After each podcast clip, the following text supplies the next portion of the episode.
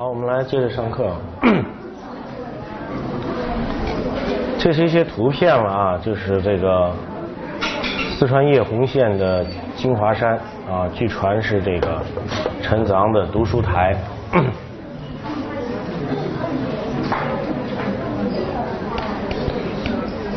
那么我们前面讲了这个啊初唐的诗歌。啊，因为我们是讲文学史嘛，所以就是作品我们不可能去涉及的那么多。但大家有一个基本的概念，啊，就是在整个这个初唐的诗歌史上，啊，有那么几个很关键的人物啊是要有概念，像这个唐太宗，啊，像这个武则天，像初唐四杰，像文章四友、吴中四士，还有这个陈子昂。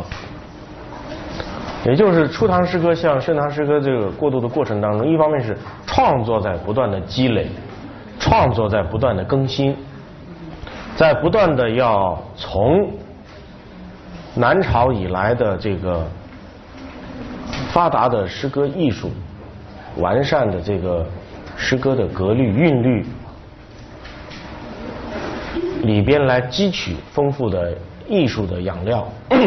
另外一方面，在努力的想要寻求一种方式，把唐代社会的这种社会的风气、社会的时代的精神，与作家个人的情感要紧密的结合在一起，创造出一种新的诗歌。啊，就这个诗歌呢，应该有别于南朝时期甚至汉代的这种诗歌的风气和风范。而陈子昂呢，是在理论上廓清这一切的一个人；而初唐四杰呢，在这个由南朝的诗歌、由宫体诗向着唐诗的过渡过程当中呢，起了很关键作用的一个人。真正使得就是说，呃，唐诗最终能得以形成的，其实主要是三部分人。第一部分人是宫廷的文学家们，这以唐太宗为代表的，当然，里边还有这个像啊，这个徐敬宗啊，这个等人。但是呢，你主要是要记住，有一个在当时初唐时期，主要有一个庞大的一个宫廷文学的创作的队伍。第二就是所谓的 民间的，这个民间呢是相对而言的，不是说彻底就是民间诗人，就相当于宫廷的高官的贵族们的这个群体之外呢，还有一个民间的，这是主要以初唐四杰为代表。再一个就是在理论上，啊，呃，所有这些呢，就构成了这个初唐诗歌在它发展的过程当中呢的一个形成最终的呃唐诗的一些主要的元素啊，这是大家呢要特别清楚的。那么到了盛唐诗歌的时候呢，呃，诗坛上就发生了一些很重要的变化。首先就是盛唐的。呃，社会结构啊，跟初唐比起来也发生了一些显著的变化。我们知道啊，这个唐太宗时期，呃，他创造了一种和谐的一种政治结构和政治氛围。啊，到了唐朝呢，在人才选拔方面有科举制度，在政治体制方面，这个大家可能不太了解啊。它又发生了很多微妙的变化，就是最开始的时候，这个呃，在西晋的时候，我们说过那是一个短暂的统一的时代。从西晋那个统一的时代，后来很快就被打破了。一从西晋到唐朝，这中间一直都是什么呢？分裂的啊，有时候分裂为三个，有时候分裂为四块。总而言之，这个中国大陆这一块土地上。有很多个分割的分割的政权一直处在一种对峙的和并存的状态。那么到了唐朝的时候统一了，这个统一意味着什么呢？不是说光把国土统一了，然后每一块土地上都派一个将军去看着。这个统一的最根本的实质是要什么呢？是要使得以前分属各个不同政权、不同文化区域的人，最终真正能在文化心理上都成为唐朝人。这是需要一个很漫长的过程的，就是说，什么样的统一是最终真正的统一呢？是文化的统一。当然，文化的统一它有基础啊，你在呃，比方说像秦始皇，他度量衡实现统一，它有制度的统一，有经济的统一等等。但最终是文化的高度的认同，这点是很重要的。你比方说，我们目前国内有五十六个民族，总的来讲有五十六个民族。那这五十六个民族里头，所有的人都会说我是中国人，我属于中华民族。没有一个人说啊，我是属中国人，但是我是哪个族的？我们这族跟你这中国没什么太大关系，没有人这样讲。各个不同的民族共同认同一块。地理上概念的中国和文化概念上的中国，这是很重要的。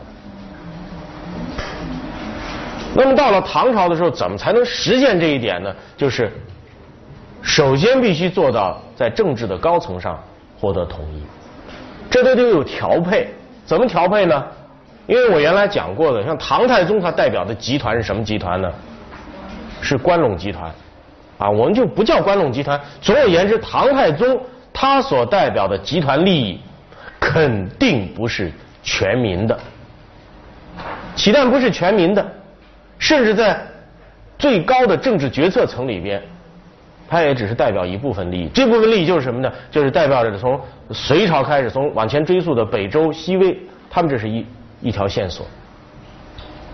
他们的主要的组成的人员都是什么呢？都是属于这个呃。怎么讲呢？都属于军政人员、军事家居多啊。因为古古古书上啊，这个过去史书上讲，就是主要是以军政啊军将居多。然后他是他是呃吞并了这个南方啊呃吞并了这个跟他原来对峙的这个山东地区、河北地区。那那些人怎么你给他拢到一起之后？他能够成为你的政治里边的核心组成人员呢，那就需要你的政府里边不能够打这个清一色，而应该是各方面的人都应该进到你的政权里边来做政权的组成。所以在唐太宗的时候，他在政治结构上他有个很大的变化，这跟以前是不一样的，就是还是以他这个集团为核心，但是呢，广泛的吸纳原来江南地区的官员。和山东地区的官员进入他其中，那么这些人进入来以后，做宰相的越来越多啊，做这个呃统领的这个将军呢越来越多之后呢，就会使他的政权变成一个有主导之下的一个多元化的啊，就好比说我们建国之初啊，新中国建国之初呢，成立联合政府，那么这个联合政府是在中国共产党领导下的多党合作的，是吧？当时一九四九年中央人民政府成立的时候，毛泽东是主席，那副主席里边有朱德啊，有这个张澜是吧？有宋庆龄等等，有好多不同的党派的人组成这样一个政府。所以唐太宗时期，你注意啊，他那时候的政权形势是这样。由于是这样一个原因，再加上唐太宗本人很卓越的政治素质。啊，他对于当时的这个很多的官员，虚心的听取他们的建议。这种我们以往在历史上就是说，大家有一个一个错觉，就是说啊，唐太宗是个认真听取意见的人。其实这不是最主要的，最主要的是什么呢？是他在听谁的意见，这很关键。也就是说，当时给他进言的人。都是原来分属在不同政治集团里边的人，文化集团里面的人。所以唐太宗的纳谏在很大程度上，纳谏本身当然非常重要，但是对唐太宗来讲，纳谏向不同的人纳谏，在当时他的时代有特殊的意义。什么意义呢？就是努力的能够制营造出一个，创造出一种很和谐的统一的政治环境。因为他当时的这种政治环境并不是很统一的，他要用这个魏征的一个很重要的原因，就必须要拉拢山东集团。为什么呢？山东集团长期以来，从南北朝的时候就跟这个关西地区的集团是对立的。那么当初他们兄弟两个人有分工，李建成啊，这个唐这个呃李李世民主要是在外打仗。李建成主要是留守，他留守主要在哪留守呢？主要留守的是在洛阳地区。李建成的主要精力是用来什么呢？抓住山东这一块。那么他抓住山东这一块，他和李元吉他抓住山东这一块。那么唐太宗呢，他的主要的这个势力是在关西地区。所以大家对李时对李渊啊以前没有什么认识，你知道吗？但李渊父子都是很卓越的政治家。就他们父子三个人，都各自有不同的这种分工。由于有他这两个很优秀的、很出色的这个这个儿子，而分掌着这个对付着不同的分裂的政权，所以到了李渊建国之后，很快的就能形成一种比较融合的这样一种政治环境。当然后来他们内讧，那是其实这个玄武门之变纯粹的内讧，就毫无正义和非正义之言。所以，对于唐太宗当时的政局来讲，首先是要内部稳定。内部稳定，作为一个君王来讲，最主要就是两条：第一，我刚才讲的调整内部的人员组成的政治结构；第二就是什么呢？就是充分的纳谏。当然，我们后来把主要的注意力转移到，就是说他虚心纳谏的这个精神上去了，但是忽略了他的纳谏在当时是具有极为特殊的政治意义的。这是他的优点，就是唐太宗给予了唐朝以至后来的王朝一个非常优良的政治的传统和遗产。啊，任何人一说起贞观之治，那首先想到的就是说什么呢？倡导儒学啊，虚心纳谏，然后什么呢？就是重于礼而轻于刑，啊，就是不要动不动就判人刑，不要动不动怎么样，而是能够什么呢？能够平衡这种关系。但是唐太宗时期一个最大的问题没解决，就是他依然是一个贵族政治。他就是再虚心纳谏，他就是再怎么样，但是只要危及到了他的集团统治，那就绝不放松。啊，魏征去世了以后，有人就侯君集不是谋反吗？侯君集谋反了之后，有人就跟他说侯君集早跟魏征有勾结，那唐太宗毫不犹豫的就把魏征的坟就挖了。啊。这个，所以就是，我觉得我知道你们为什么会觉得很吃惊。你们觉得这样一个美好的友谊应该应该一一直延续下去，对不对？他不是那样的，就是这全部都是一种什么呢？我们不排斥唐太宗跟有些人有非常好的私交，比方说于世南，他跟于世南一直是关系很好，私交也不错。但是私交再不错，因为唐太宗是一个国家元首，他考虑任何问题的出发点是什么呢？是政治的稳定，是政治的发展。这是对于一个政治家来讲最大的德，啊，政治家的德跟文学家的德、跟道德家的德、跟一般老百姓的德、跟我们常说的妇人之仁的德，那是有本质的区别的。一个政治家，特别是一个优秀的政治家，如果只讲日常之德而不讲政治之德的话，这个国体就不能维持稳定。所以我们学文学的人往往很容易犯一个很大的错误，就是往往我们用一些很柔性的、软性的德，日常生活中的所谓的仁慈、慈爱、爱这样的词汇呢，来去要求政治家的德，这是完全不正确的、不对的。唐太宗处理起人来也是非常的严厉的，他不只是虚心纳谏，他还严厉的处置。只有这两手结合起来。他的大臣们才会觉，为什么他努力要装扮出和蔼的样子呢？不是说他真的长得有多么凶，而是他的手段了得，是吧？在当时那样一个刚刚结束了南北朝分裂，甚至不是光南北朝分裂的问题，是南北朝，但是是几种不同的政治势力分裂统一的为体之后，唐太宗首先要做的是，怎么首先用强大的政治手段把这不同的力量聚合在一起？第二。聚合在一起之后，怎么样能够使用一种啊比较软性的和柔性的策略来捏合他们，来真正的融合他们？但是他最大的问题是贵族统治，还是集团的。他用他们的新的一个贵族集团代替了南北朝时候的门阀士族。那武则天上来之后，啊一个。很重要的贡献是，武则天为了实现自己的政治野心，武则天不是说一上来我就要啊树立一个什么平民的政治，她不是这个意思，他主要为了实现自己的政治野心的情况下，从政治家的角度来讲，他必须要扫荡唐太宗的势力。那正好，呃，唐高宗的继位之后呢，由于他父亲去世的时候，给他弄了一一一堆顾命大臣，就是来帮助他。因为唐高祖李治这个人比较弱嘛，比较懦弱，所以就让这个上官，呃，这个长孙无忌、褚遂良等人来辅佐他。但实际上，这个策略呢，你说对也不对。为什么呢？因为一个真正的皇帝是不可能容忍。在相当长的历史阶段里面，身边就是老是有一帮这种顾命大臣，因为这些大臣他们也有各自的利益，他们想借着辅佐皇帝呢来实现自己的利益。唐高祖再蠢，对这一点是非常清楚的。所以唐高祖、唐高宗李治和武则天的结合呢，它实际上是一次政治结合。那么他必须要借助什么呢？呃，一个完全有别于他父亲。以及他父亲遗留下来的这些大臣们的力量，啊，我们以往就总是会说啊，唐高宗就觉得唐高宗就是因为爱这个武则天是吧，所以就跟他结婚，总是一味的听他的话啊。武则天很强，实际上武则天是谁培养起来的呢？是唐高宗培养起来的。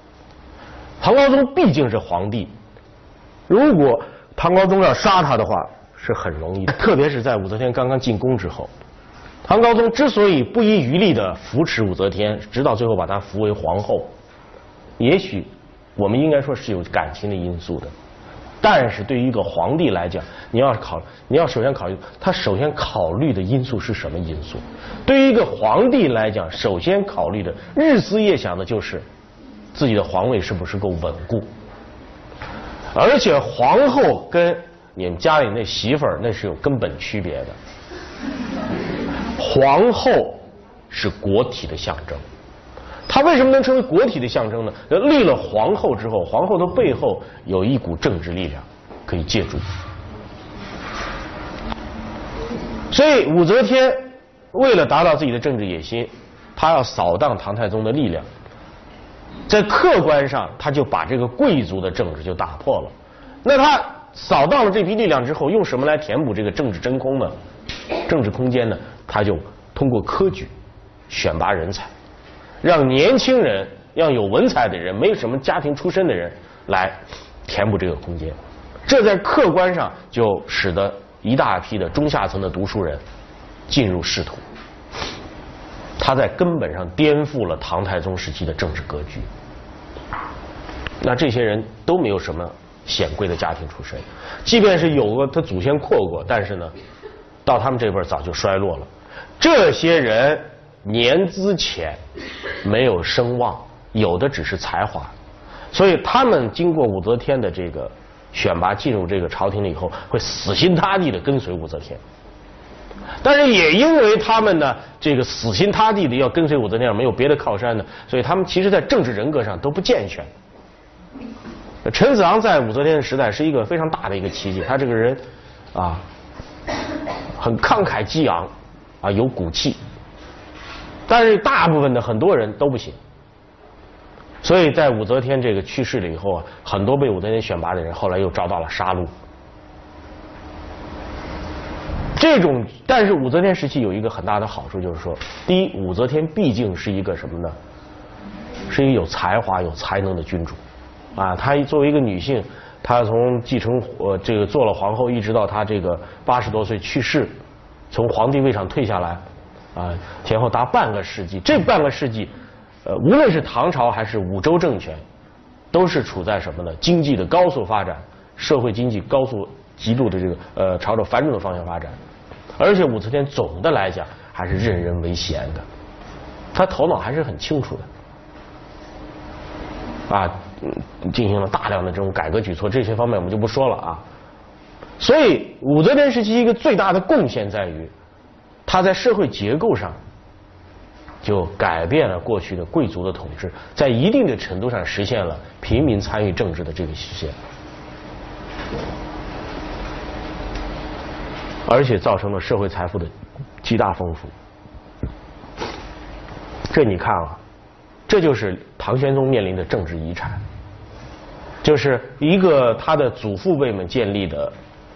呃，遗留下来的优良的政治的传统，啊，武则天他们所留下来的一个被改造过之后的社会的结构。因为这个唐太宗面临的是个烂摊子，你你要知道，就是隋炀帝、隋文帝的时候，社会财富的这种社会财富的这种财富的程度，要远远的高于唐太宗时期。唐太宗时期呢，是经过战乱以后接的摊子，他的国力是很微弱的。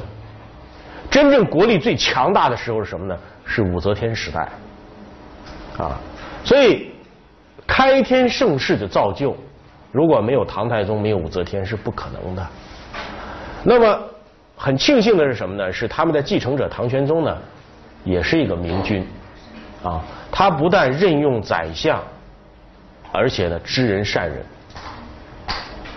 特别是在武则这个唐太唐玄宗统治的前期啊，是吧？他这个进行了在财政啊这个经呃经济这个。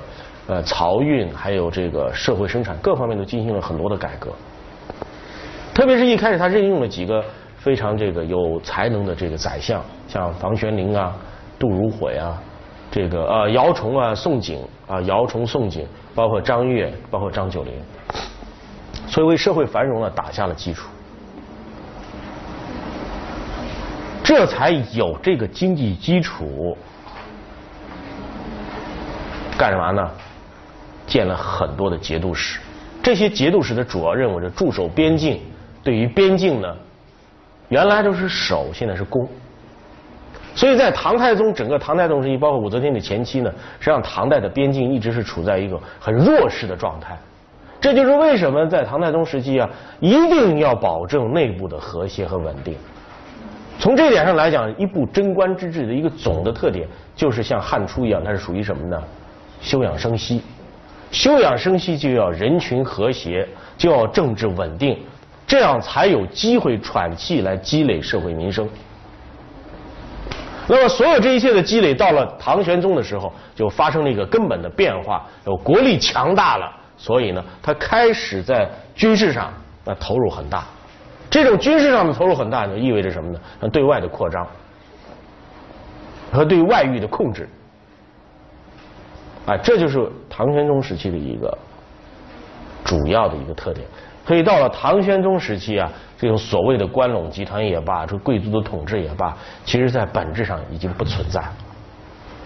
啊，呃，知识分子呢，能够通过科举呢，呃，不断的进入仕途，不断的进入这个啊政府的机构。再加上唐玄宗本人是一个多才多艺的人。啊，他本人呢，在艺术领域的各个方面呢，都很有才华，这使得他对于这个文治啊，倾注了极大的热情。他任用的好几位宰相，除了这个姚崇、宋璟之外，张悦和张九龄，不但是很重要的宰相，而且呢，也是当时文坛的领袖。这些东西对于当时提升文人的地位，给予文人希望，是有很大的帮助。所以我们说。在盛唐的时候，你注意啊，在盛唐的时候，之所以现在给我们了一个印象，就是出现所谓盛唐气象，其实有一个很重要的原因，主要是由于就是盛世是什么时候都有的，但是盛世往往会有什么现象呢？就是盛世如果还有一个好文采、重文艺的皇帝，就会使这个盛世啊产生一种特殊的效果，就是什么呢？是。由于他选拔的人才和他所注重的人才，都是跟文艺有关系的，而这些文艺的士人们呢，往往很乐意用自己的诗文来表达对盛世的感情，这就使得这个盛世呢，不只是个僵硬的盛世。比方有的盛世，它很强大，啊，它有强大的军事力量，它有很呃强盛的经济的基础。啊，它有非常富庶的民生，但是呢，没什么味道。但是如果这时候文人的渲染，包括一个文学高潮的到来，就会使这个盛世变得很浪漫，就变成一个浪漫的盛世。这是一个很重要的条件。